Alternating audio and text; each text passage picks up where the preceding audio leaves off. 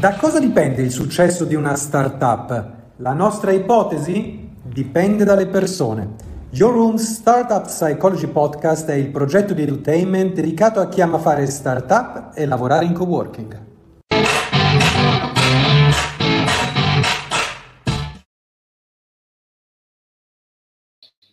Buongiorno a tutte buongiorno a tutti. Certo che da dislessico potevo scegliermi un titolo del podcast un po' meno scioglilingua e va bene così comunque,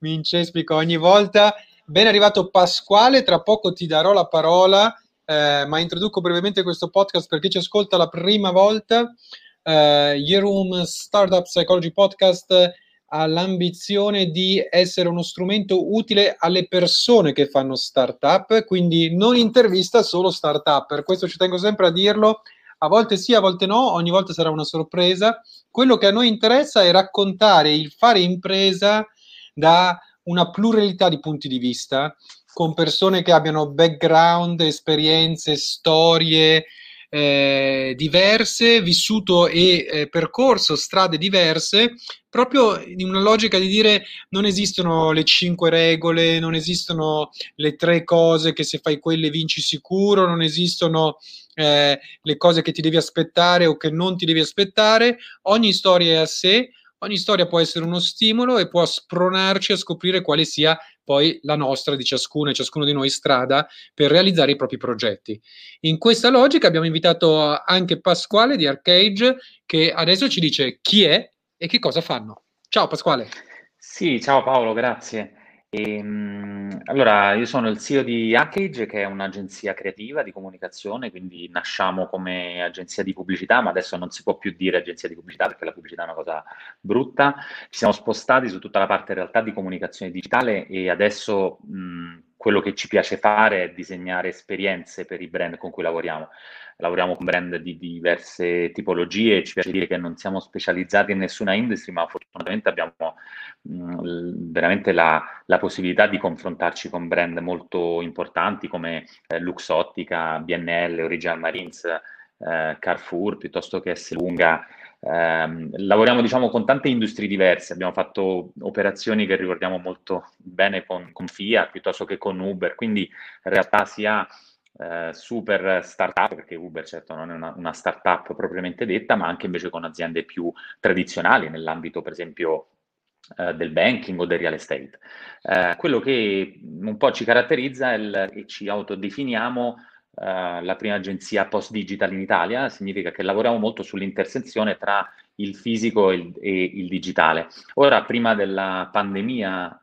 eh, noi, eh, dovevamo spiegarlo, dal 2017 diciamo, raccontiamo cos'è lo scenario post-digital, adesso capiscono tutti che digitale e fisico convergono, adesso noi ci stiamo incontrando virtualmente, magari l'avremmo fatto fisicamente uno accanto all'altro, ma senza soluzione di continuità io oggi sto passando da incontri fisici o digitali e quasi non mi accorgo più della differenza un po' per la tecnologia, un po' perché il nostro cervello registra le esperienze e quindi eh, funziona proprio per cercare di ricondurre a, eh, all'aspetto più emotivo e umano qualunque tipo di esperienza che facciamo. E ai noi adesso mi trovo in una zona rossa um, e quindi uh, le esperienze che facciamo sono soprattutto esperienze digitali, soprattutto esperienze di comunicazione, quindi quasi non ci ricordiamo più se abbiamo fatto o abbiamo visto qualcosa e questo ovviamente in termini di comunicazione è particolarmente interessante. Ci tengo anche a dire che siamo una società benefit e una B Corp, quindi significa che noi ogni anno redigiamo un piano di obiettivi di business ma anche obiettivi di impatto, ovvero cerchiamo di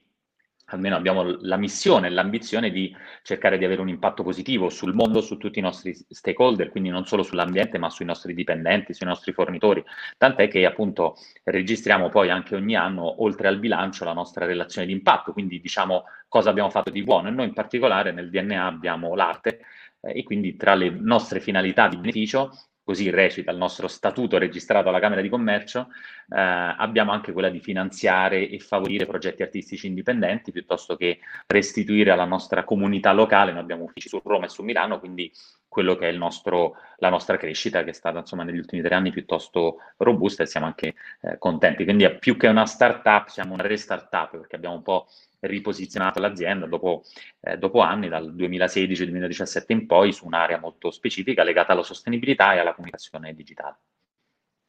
Ottimo, eh, ovviamente come sempre succede ci sono tantissimi stimoli, allora partiamo dal dire che ovviamente è sempre bello eh, no? eh, scoprire che eh, non siamo soli, nel senso che, eh, lo sai benissimo anche tu, Your Room è a sua volta una, una B Corp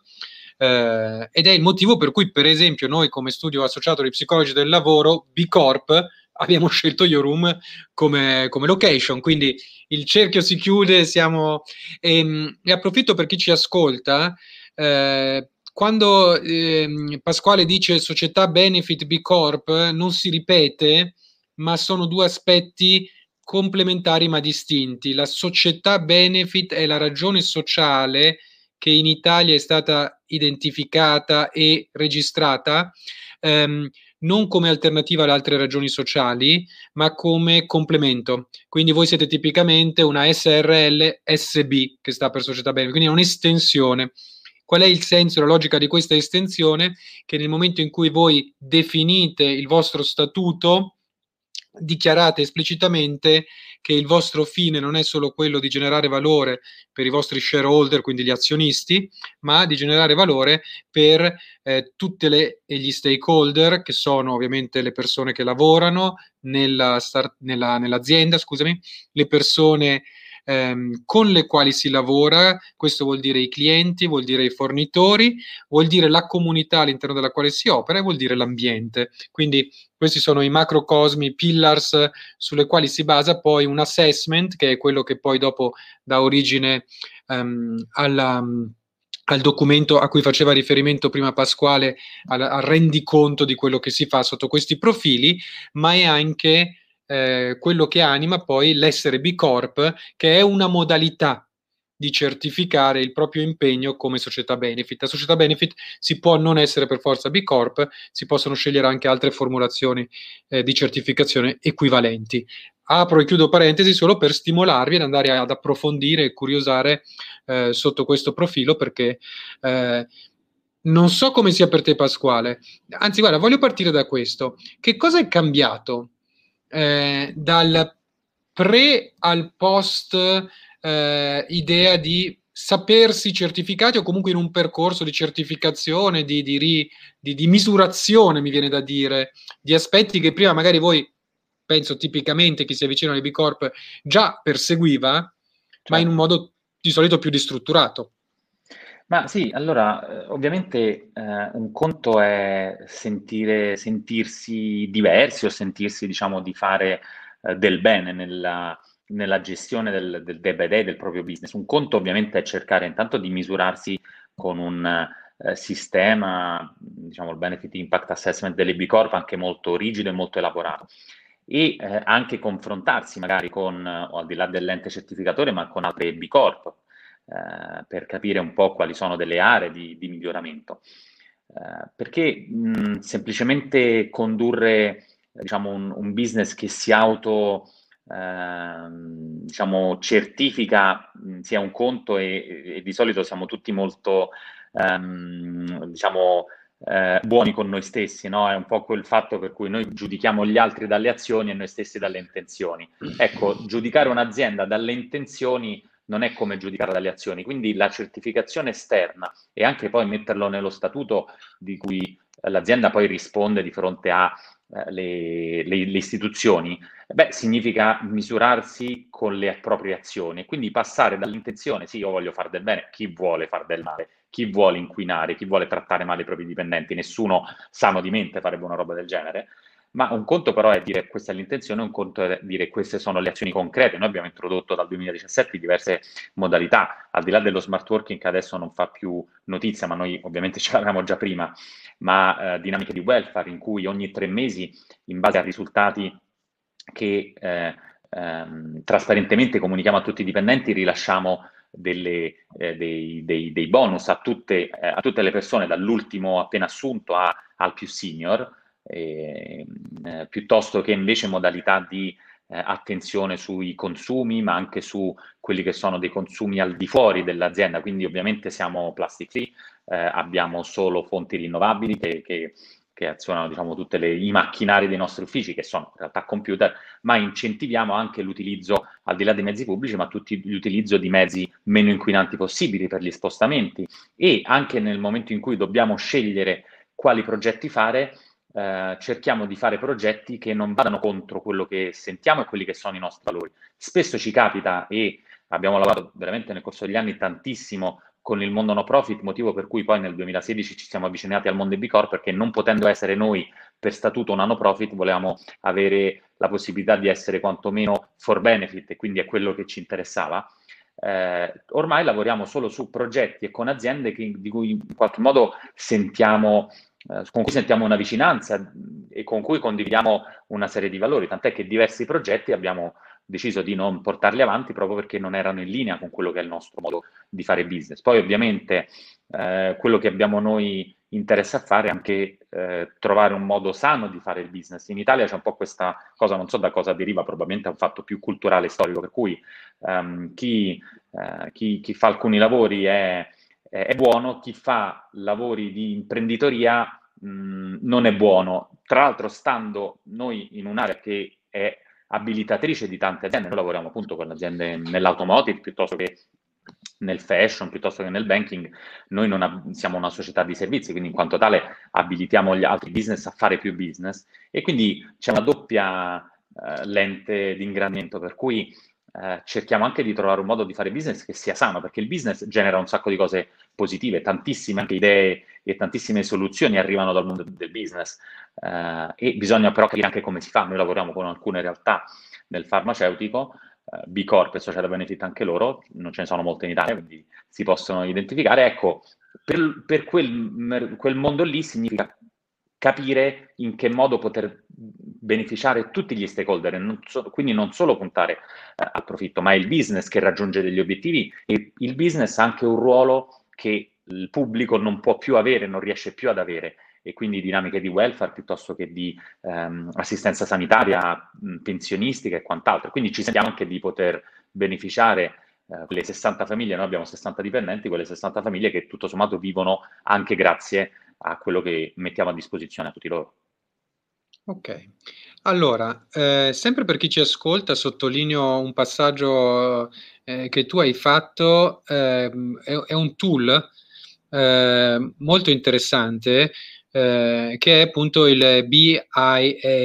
che sta per Benefit Impact Assessment, a cui prima Pasquale faceva riferimento, è un tool che voi trovate online ehm, e è sostanzialmente l'assessment che voi potete compilare rispetto alla vostra azienda, poco importa che sia startup piuttosto che perché adesso non è il momento di... ci si può certificare dopo un anno di vita, quindi formalmente dovete essere in attività da almeno un anno per potervi certificare, ma potete usarlo da subito. Quando lo usate, ehm, B-Lab, che è l'ente certificatore, eh, che è una no profit in questo caso, è una fondazione, non, ehm, non ha accesso ai vostri dati eh, finché voi non fate la submission. Quindi è uno strumento che voi potete usare a titolo a uso e consumo vostro. Perché vi invito a farlo, soprattutto se siete in fase di startup? Eh, perché adesso, appunto, eh, dice Pasquale, e loro hanno già una struttura, 60 persone come dipendenti, capite bene che inizia a essere una struttura già media come, come, come dimensioni, noi siamo molto più agili da questo punto di vista, ehm, ma siamo servizi sostanzialmente. Quindi puoi aver sbagliato fornitore, puoi aver sbagliato l'acquisto di un macchinario, eh, puoi usare troppo l'aereo o la macchina, ma l'impatto ambientale eh, non, non dipende tanto da quello che fai o come lo fai tu. Ma eh, per, una, per una realtà che inizia a produrre qualcosa e inizia a impostare delle linee di produzione, a pensare dei siti, a pensare la location, inizia a pensare un modello di business basato sulla distribuzione e quindi al trasferire o meno merci e via dicendo, eh, prima ci pensi, meglio è. Perché dopo sono molti dolori adeguarsi e tornare indietro o trasformare qualcosa su cui ti sei già speso, hai investito, hai fatto e via dicendo. Quindi eh, prima lo fai l'impact assessment e qui vi cito un'altra B Corp che da questo punto di vista sta facendo un, un lavoro egregio di diffusione, immagino che anche Pasquale li conosci, magari ci hai avuto anche a che fare, Invento Lab, che va nelle scuole a fondare sostanzialmente a far fare startup ai ragazzi delle scuole di tutti gli ordini e gradi, ehm, subito con l'idea di impostare la propria startup in una logica eh, orientata all'impatto, in particolare loro hanno un focus eh, sulla, ehm, sull'economia circolare quindi a pensare proprio l'idea del proprio progetto in questa logica. Quindi questo eh, piccolo spottone, ma eh, ci tengo a dirlo. Senti Pasquale, un altro passaggio invece, questo sì molto delicato, eh, non è banale, quello che, hai fatto, quello che hai fatto facendo riferimento al fatto che a un certo punto avete iniziato anche a scegliere con chi lavorare e con chi non lavorare. Allora, qui mi viene da dire due cose molto importanti. Uno che evidentemente non siete il ciabattino con, con le scarpe bucate perché eh, se puoi essere nella posizione di scegliere vuol dire che sei riuscito a intercettare i tuoi clienti ideali perché eh, spesso ci si a volte nasconde ma a volte è un fatto eh, si dice sì certo io vorrei scegliere altri clienti con cui lavorare o altri progetti su cui lavorare ma questo mi arriva e quindi eh, un po' mi ci, devo, eh, mi ci devo adeguare. Quindi sotto questo profilo credo che una cosa che possa essere molto utile a chi ci ascolta è avere spunti di riflessione, idee, eh, best practice, storie eh, su come vi siete posizionati nel mercato, perché comunque il mercato eh, di quelle che erano una volta le agenzie di pubblicità, poi agenzia creativa, poi agenzia digital e oggi post digital, comunque comunque la metti, è un mercato che non hai inventato tu e, e dove competitor ce n'è quanti ammazzi, come si dice, no? Quindi come si penetra un mercato che è molto presidiato e come lo si fa con una cifra che ti permette di arrivare al punto di poter veramente decidere con chi lavorare o non lavorare. Certo. Ma allora, io credo che ci sia sempre la possibilità di, di scegliere eh, ovvero mh, evidentemente in una fase iniziale è più difficile, ma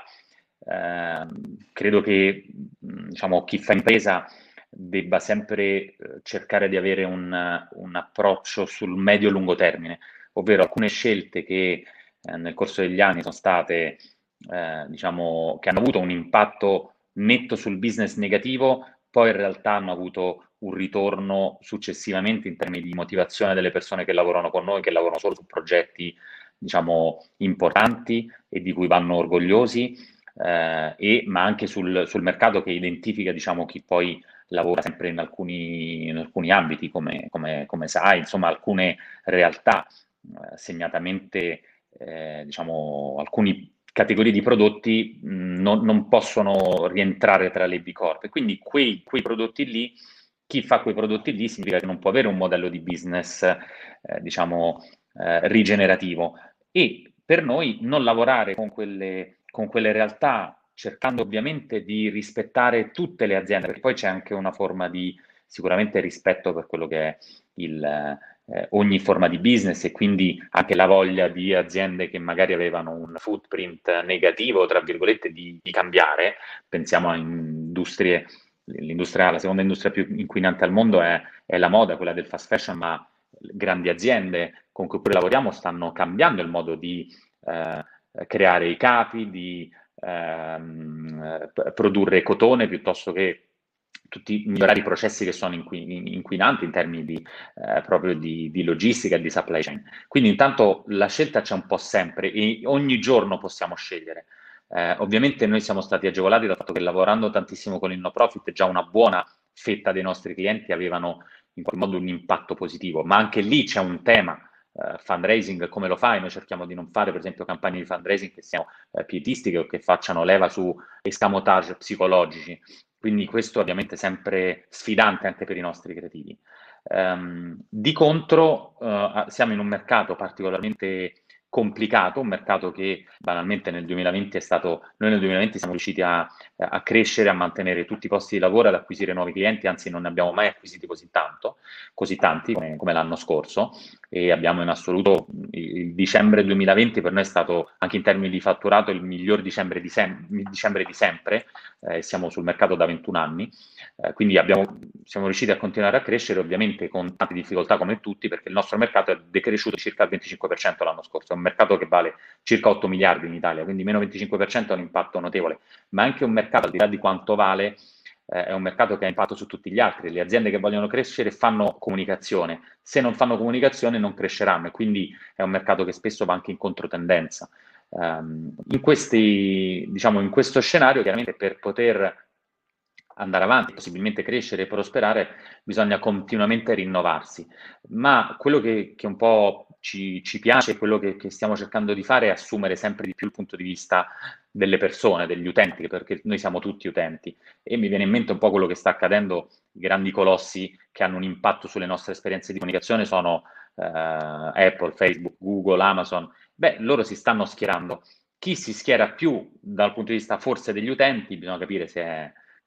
qualcosa di genuino oppure no, non entro nel merito, e chi si schiera invece dal punto di vista di degli advertiser, di chi fa pubblicità e, e siamo al centro un po' di, un, di, una guerra tra titani in cui il mercato della pubblicità si sta veramente eh, rinnovando e continuamente si sposta. Noi dall'anno scorso abbiamo lanciato una unit specializzata in customer experience, abbiamo, rappresentiamo in Italia un'associazione di customer experience, CXPA, che pone al centro non la capacità delle aziende di vendere, ma la capacità delle aziende di creare delle esperienze di valore per gli utenti. In alcuni casi significa creare esperienze di valore anche non vendere, perché nel momento in cui hai a che fare con il customer care, con l'assistenza clienti, poter mettere in condizione una persona di continuare a utilizzare un capo, di ripararlo o un computer o un prodotto significa non venderne uno nuovo. E questo però cosa, cosa ha come impatto? Che sì, la vendita non la fai, ma il cliente è soddisfatto e probabilmente rimarrà tuo, tuo cliente quando quel prodotto deciderà di rinnovarlo. Ed è un approccio banale, mm, non è una grande scoperta, ma che le aziende faticano ad avere, perché se l'obiettivo è solo vendere, vendere, vendere, chiaramente nel momento in cui si rompe un pezzo della lavatrice, vabbè, cambiala, tanto quanto vuoi che costi, ma non è quello, è anche l'impatto che hai sia sulla filiera, sia su tutto, anche un ecosistema di partner che vive anche di questo, e soprattutto sull'ambiente, perché il continuo, eh, diciamo, refresh anche eh, non solo tecnologico, ma in generale di tutti i prodotti, ovviamente ha un impatto forte. E quindi per noi spostarci dal tema solo della comunicazione che è, è, specializzata nella eh, vendita del nuovo, se vuoi, quindi fa tanta comunicazione che fa nuovo, a una comunicazione sui dipendenti, quindi comunicazione interna, ma anche una comunicazione che valorizza la relazione della persona con la marca, significa anche un po' fare un mind shift per i nostri che, che eh, creativi, account, strategist, technologist, che devono ragionare su un miglioramento della relazione che i nostri clienti hanno con i loro clienti, quindi diciamo B2B2C spesso, mm, e non solo su, ok, compra questo, vendi, perché poi eh, fortunatamente le aziende cominciano a misurarsi anche su parametri che non sono solo il venduto, perché far, far solo su quello chiaramente innescherebbe un, un ciclo di, eh, di vendita che abbiamo visto non è più sostenibile. Uh, per cui ci, ci, divertiamo, fatichiamo, bisogna continuamente cambiare il punto di vista, però anche fa un po' parte del, eh, del nostro lavoro. Mm. Senti, mentre ti ascolto, pensando alle corporate, alle dinamiche, alle logiche delle corporate, eh, mi sembra di capire tra le righe, ma correggimi se sbaglio, ovviamente, che in qualche modo cambia anche il vostro interlocutore, perché un conto è prendere il brief eh, per mettere a terra la campagna eh, che è stata decisa in America e quindi fare una, una, customizzazione su quello che è il mercato locale piuttosto che il digital in Italia. Uh, un altro discorso è fare un progetto eh, che coinvolge la comunicazione esterna, che coinvolge divisioni diverse, quindi non è più sotto il cappello eh, del marketing e sales, ma entra nell'aftermarket, eh, nella customer care, eh, si intreccia con la CSR. Sostanzialmente ha richiesto che voi aveste un'interfaccia ad un livello superiore organizzativamente parlando. E come si va a parlare a quello che poi diventa di fatto un mercato nuovo, perché un conto è cerco qualcuno che mi faccia la campagna pubblicitaria e io sono quello che ha il budget per la campagna pubblicitaria, un conto è un intervento strategico è un altro budget owner. Certo. Allora, ma, diciamo, noi abbiamo un po' eh, cercato di interpretare questo, questo, cambiamento in due modi, um, perché devo dire il brief è ormai diventato, sempre per tornare a usare un gergo delle start-up, un po' come eh, un unicorno, cioè non se ne vedono di brief, o meglio, si vedono dei brief ma che sono molto eh, generici. Tendenzialmente eh, tante aziende continuano a ragionare su eh, quello che sanno far bene, ovvero prodotti o servizi, disegnano dei servizi che sono già adeguati a essere immessi sul mercato, quindi, eh, però poi il brief resta un po', ok, mh, quel documento, quell'interlocuzione che serve per ehm, comunicare quello che serve alle agenzie. E tendenzialmente eh, le aziende alle agenzie comunicano gli obiettivi, ovvero posizionare un prodotto, promuovere un nuovo servizio, eh, raccontare delle iniziative a un proprio pubblico interno, per aziende che hanno tanti dipendenti, noi facciamo tante attività di comunicazione interna, eh, piuttosto che invece fare loyalty. Quindi, diciamo, a partire dall'obiettivo, poi il brief un po' deve essere costruito insieme. Noi abbiamo cercato, cerchiamo di farlo in due modi. Abbiamo l'anno scorso, verso fine anno, acquisito una startup, assieme a un altro nostro partner, eh, che è specializzata in predictive analytics per il marketing, ovvero algoritmi di intelligenza artificiale che cercano di eh, studiare il comportamento e la psicografia sostanzialmente del pubblico per cercare di capire che tipo di comunicazione, che tipo di contenuto, che tipo di mezzo è più adatto per intercettare quel pubblico. Eh, e allo stesso tempo abbiamo fatto partire ormai un anno fa eh, un programma di formazione interna, ma anche che spesso si esplicita in webinar o eventi digitali esterni, ehm, che si chiama Arcade Learn, che serve proprio a abilitare le nostre persone a pensare in un modo un po' diverso, perché quello che c'è sempre stato nel mercato della comunicazione della pubblicità è che il pubblicitario, il comunicatore, il digital marketer, il web marketer eh, deve specializzarsi in modo un po' superficiale, ma in, molto rapidamente in diversi mercati, perché devi conoscere il mercato del tuo, del tuo cliente, evidentemente. Però sempre di più bisogna acquisire anche un know-how più ampio e quindi come fare a... Eh, sì, ci sono i dati e quindi i dati eh, che appunto la, la startup può, può, creare, le ricerche di mercato che si possono fare con delle tecnologie che sono molto più rapide e meno costose rispetto alle classiche survey o ai focus group. Però allo stesso tempo chi poi elabora, lavora su questi dati e mh, identifica e crea la proposta deve essere in grado di eh, maneggiare, manipolare temi che non sono solo tecnici, non sono solo di eh, design o solo legati al copywriting o solo legati alla strategia digitale, ma deve magari conoscere anche un po' di psicologia degli interlocutori, eh, conoscere un po' di analisi dei dati, eh, conoscere un po' di ricerche di mercato e quindi abilitare nuovi, eh, un nuovo know-how all'interno di persone che magari hanno acquisito un mestiere in anni e anni di lavoro, ma che adesso si troverebbero senza un supporto nostro, ovviamente gratuito per tutti quelli che sono i nostri dipendenti, per accrescere proprio anche valore sul mercato, perché poi quello per noi significa restituire valore e accrescere il valore delle, delle persone che sono con noi, che poi sono liberamente appunto sul, sul mercato e vogliamo che si sentano eh, tali. Quindi eh, forniamo un, un, motivo in più per, stare, per, restare con noi, ma per comunque in qualche modo eh, fare carriera. Abbiamo eh, ormai nel corso di vent'anni, eh, devo dire, abbiamo persone che sono con noi da 15, 16, 17, 18 anni, come forse saprai, è anche uno dei parametri che la certificazione B Corp eh, identifica come premianti per aumentare il proprio punteggio e, e raggiungere quegli 80 punti per essere certificati B Corp. Eh, però abbiamo anche tanti colleghi che hanno fatto carriera altrove, magari anche all'estero, e, eh, e, per noi è anche un motivo d'orgoglio, cioè essere un po' una fucina, se vuoi, di talenti che hanno un punto di vista molto originale, che possono poi riportarlo nel mercato, magari nelle aziende, per noi ovviamente è un, è un punto molto, molto importante. Noi abbiamo l'ambizione che la comunicazione, che una buona comunicazione possa un po' contribuire a salvare il mondo. Un po' ci sono campagne che cercano di invogliare le persone a un comportamento più, un po' responsabile e un po' semplicemente l'ecosistema della comunicazione, se è più sano e utilizza i valori giusti, secondo noi innesca anche delle forme pensiero positive in, in tutti. Quindi la prossima volta che compreremo un'auto, compreremo un qualunque prodotto, decideremo di non comprarlo, ci ricorderemo forse anche di una buona comunicazione, magari avremo fatto un sorriso, saremo in uno stato d'animo eh, migliore. Poi ovviamente abbiamo un po' il bias, siamo comunicatori, quindi per noi è quasi tutto comunicazione. Senti Pasquale, ehm, tu usi spesso il ci, il noi, quando dici noi esattamente eh, e, e non ti riferisci ad Arcade nel suo insieme, a chi ti riferisci?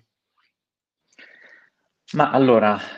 noi diciamo, abbiamo un po' questa regola non scritta, ma magari la scriveremo anche, che quando parliamo diciamo, in contesti come questo, pubblici o comunque anche con i clienti, cerchiamo sempre di usare il noi, perché rappresentiamo, io rappresento diciamo, un gruppo di, di lavoro e, e, riesco a partecipare a, a, questa, eh, a, questo podcast e avere questa opportunità anche grazie a loro. Quindi mh, parliamo sempre del noi. Un po' però cerchiamo attraverso uh, dei contesti non per forza associativi, ma mh, ad esempio il movimento delle B Corp, di rappresentare un po' quella bella parte del, del, nostro paese, perché devo dire la comunità delle B Corp italiane è probabilmente la più bella che c'è al mondo, perché è variegata così come il nostro territorio, anche in termini imprenditoriali, ma è anche eh, veramente una fonte di grandi eccellenze. C'è stato Invento Lab, ma me ne verrebbero in mente decine di B Corp con cui magari abbiamo lavorato, abbiamo collaborato, o abbiamo per esempio fatto l'anno scorso una campagna, Lock the Change, eh, che abbiamo ideato, abbiamo co-creato assieme insomma, a tutte le B Corp, ehm, proprio per cercare di sbloccare il cambiamento e l'abbiamo fatto parlando al pubblico, quindi con anche pubblicità nella metro, nelle, sugli autobus, sui tram, quindi eh, assolutamente abbiamo deciso lì per esempio di non pianificare sui social perché c'era un momento in cui appunto la pianificazione sui social non ci sembrava corretta dal punto di vista etico, tra virgolette. Per cui cerchiamo di rappresentare un po' quel, quello, quello, che c'è di bello nel, nel, nel nostro paese, quindi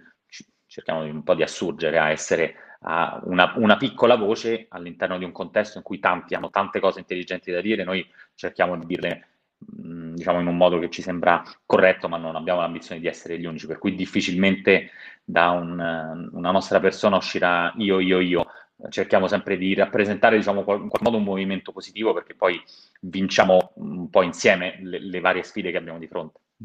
E senti, all'origine chi era noi? Cioè, quando Arcade è stata fondata? Allora, sì, i tre fondatori di, di, di Arcade, che era Art Attack Group, nel 2000, eh, Ria Carlo Claudio, venivano da una multinazionale dell'advertising americana, eh, hanno deciso poi di, di, di, mettersi in proprio e di portare avanti un, un, diciamo una visione imprenditoriale molto particolare in cui da sempre tutti, anche gli utili venivano ridistribuiti ai dipendenti, all'inizio erano diciamo meno di 10, eh, in tutti i nostri tavoli sono rotondi, quindi nelle sale riunioni non ci sono tavoli rettangolari, non c'è un capotavola, non c'è un capo, nessuno di noi ha una qualifica di capo e non parliamo di capi, non ci sono lavori di, eh, non ci sono persone che fanno solo l'assistant di qualcuno, non ci sono lavori di segreteria, eh, viene rispettato e, e, questo, diciamo, il ruolo di, di, ognuno, dal più junior al più senior, eh, e questo dall'inizio, quindi è questa stata. Dopodiché abbiamo, diciamo, lavorato, eh, siamo cresciuti, abbiamo fondato una, una realtà che adesso è stata acquisita da un gruppo molto importante, specializzata nella comunicazione digitale, Abbiamo fatto anche nel corso degli anni diverse partnership con realtà anche più grandi di noi, proprio per cercare di dare un contributo e avere un impatto maggiore. Eh, chiaramente il bello di lavorare con aziende anche più grandi eh, è quello di poter raggiungere più persone, di avere un impatto eh, maggiore. Quindi è tutto nato mh, nei, nei, nostri uffici a Trastevere, eh, in cui eravamo appunto otto, otto persone, eh, e poi siamo cresciuti fino ad essere insomma adesso una realtà che, abbiamo, che ha una, diciamo, una, buona visibilità all'interno del mercato con delle caratteristiche molto specifiche e cerchiamo ogni volta di eh, reinventarci, non, siamo, non, arriviamo mai a un punto eh, diciamo fisso, cerchiamo continuamente di, di, cambiare, il che ci rende un po' faticosi per chi sta con noi perché continuamente cambiamo le regole del gioco, anche molto stimolante, questo un po' ci viene eh, riconosciuto da tante parti.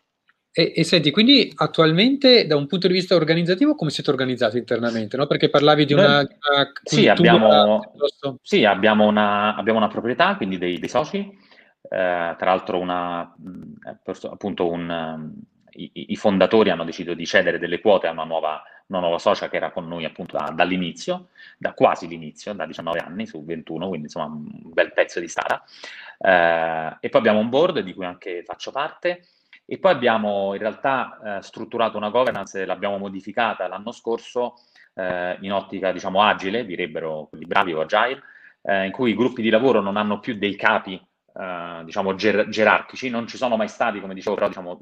avevamo delle figure di riferimento per dei reparti, tendenzialmente il reparto cliente, quindi account, e il reparto creativo. Adesso invece abbiamo delle starship, le, le, chiamiamo così, di gruppi di cinque persone in cui a guidare la competenza, non è la seniority, non è, eh, non è eh, nessun parametro se non la competenza su, sul progetto specifico. E questi gruppi si, eh, che sono dei gruppi che, che votano ovviamente, ma sono dei gruppi molto, molto ridotti, più ridotti possibili, che possono ampliarsi a dovere, ma insomma che ci permettono di essere eh, più mh, rapidi possibili nell'organizzarci, ma anche per fare in modo che ciascuno possa avere un, un, un impatto. Uh, anche il, il, so, una persona che sta facendo un tirocinio, una persona che sta facendo un apprendistato, anche lei o lui può essere protagonista del progetto che sta seguendo. Questo vediamo che è molto eh, motivante perché eh, essere, diciamo, non sono sempre gli stessi ad essere protagonisti dei progetti. Questo, diciamo, allo stesso tempo crea un po' di, di, eh, di crea tanta motivazione per chi arriva e si trova subito ad avere stimoli alti, di contro provoca anche uno, uno scatto di di grande umiltà da parte di tutti, devo dire, è una grande caratteristica che abbiamo, ovvero eh, per magari chi è più senior, eh,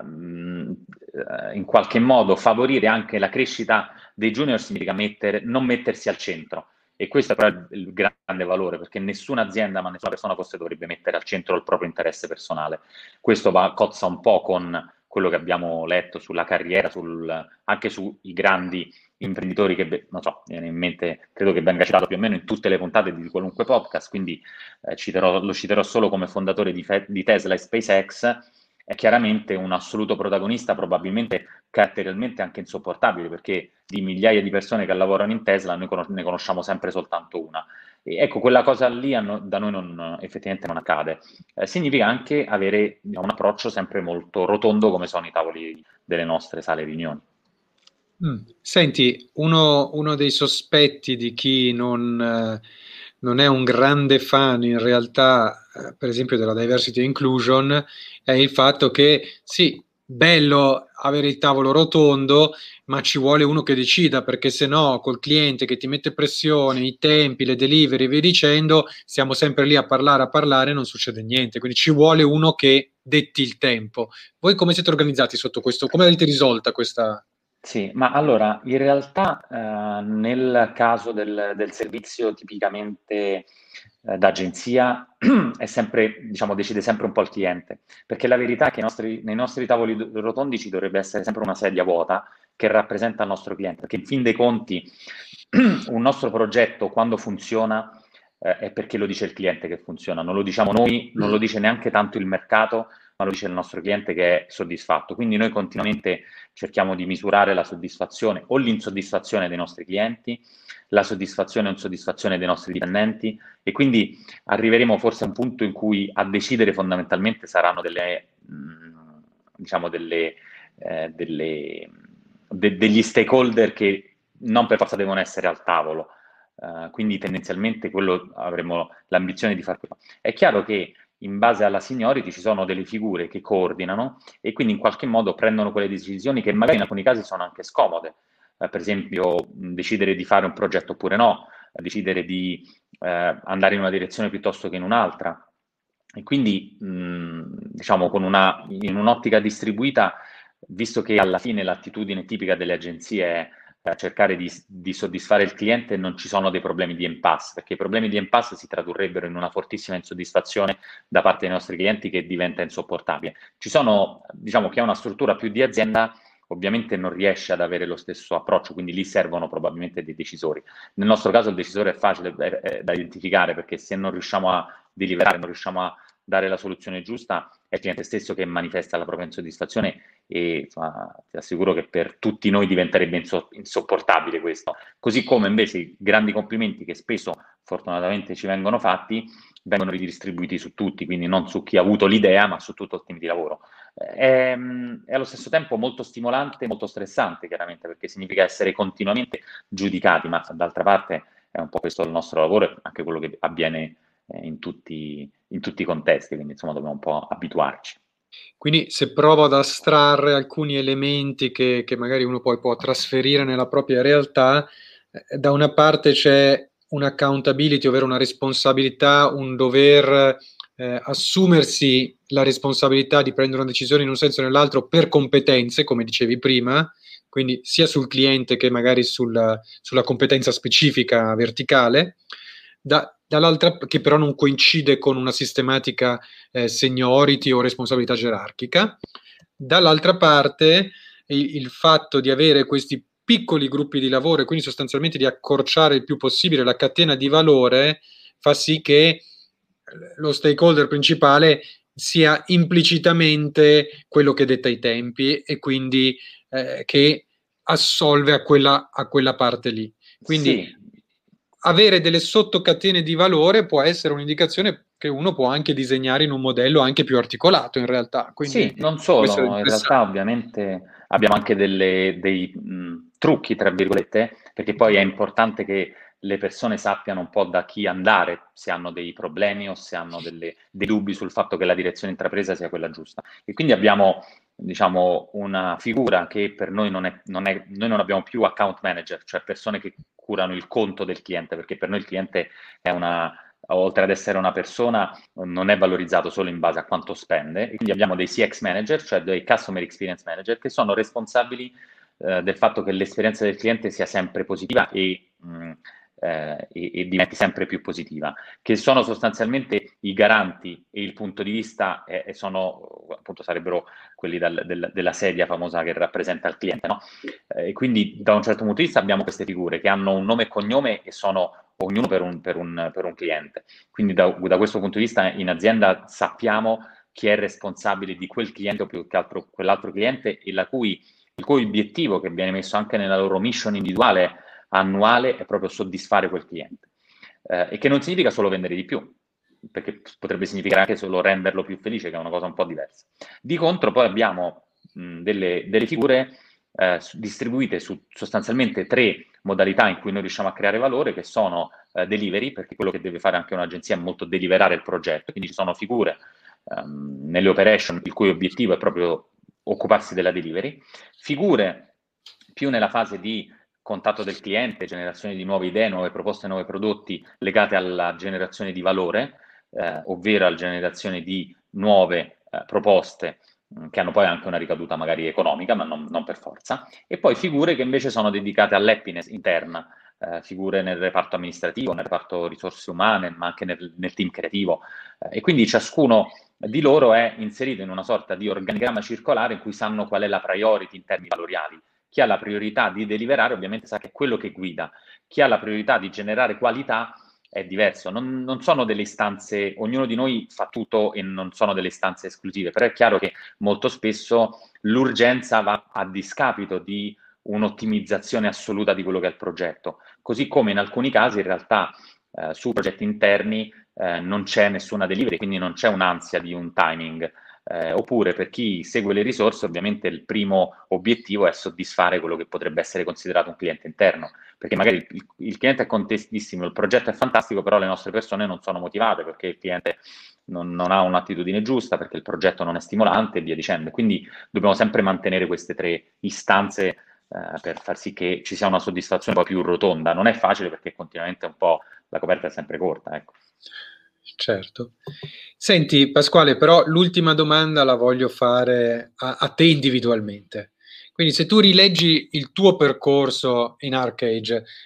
cos'è, eh, qual è stata la, la, sfida più importante, principale o una o due sfide che, che hai dovuto affrontare, ma soprattutto qual è stata la cosa o la circostanza o il fatto o la persona che ti ha aiutato a superarle quelle sfide? Ma allora, è una bella domanda. La, la risposta più semplice sarebbe il 10 marzo 2020, nel senso che da un giorno all'altro ovviamente abbiamo, ci siamo ritrovati un po' come tutta Italia e, e più o meno metà del, della, popolazione italiana, della popolazione mondiale a dover eh, chiudere gli uffici e inventare un modo di lavorare mh, totalmente a distanza. Però non credo che, che, sia stata quella la... diciamo lì era abbastanza chiara quale fosse l'obiettivo, c'era una... nelle situazioni di emergenza poi tra l'altro credo che noi italiani tiriamo fuori il meglio. Il problema è quando l'emergenza non c'è, ovvero credo che i momenti di svolta siano stati eh, il 2019 eh, in cui abbiamo fatto un piano in cui volevamo continuare a crescere, noi abbiamo fatto un piano diciamo triennale, ormai facciamo un piano praticamente semestrale perché è difficile fare un piano, quando leggo di piani quinquennali diciamo un po' sorrido perché è veramente eh, secondo me anti, non, è, non, è, più adeguato ai nostri tempi, eh, in cui appunto nel 2019 ci siamo dovuti mh, immaginare come ridisegnare un piano di crescita che ci aveva portato a raddoppiare fatturato e persone tra il 2016 e il 2019, con però anche un'ambizione di migliorare tutti i parametri che non erano solo para- parametri economici, ma parametri di, di soddisfazione, di motivazione, di felicità delle nostre risorse. E lì è stato, diciamo, un momento abbastanza eh, importante perché abbiamo dovuto fare una serie di scelte che cozzavano con una semplice crescita del business. E quindi abbiamo deciso coscientemente di impostare il 2020 e il 2021 come una, uh, un, un, un, reset e poi il reset è arrivato per forza, però diciamo l'avevamo già immaginato per guardarci un po' e capire come gettare le basi per una futura crescita. E questo è stato il momento più, credo più, sicuramente più, più importante del, del, mio, del, mio, essere in, in Arcade. E lì devo dire che, eh, così come l'anno scorso, le relazioni umane sono quelle più, più, incredibili e più, che, che, riservano più sorprese. Quindi ho avuto eh, supporto eh, da, da, da, tante persone che, mh, diciamo, con cui magari avevo una relazione lavorativa limitata.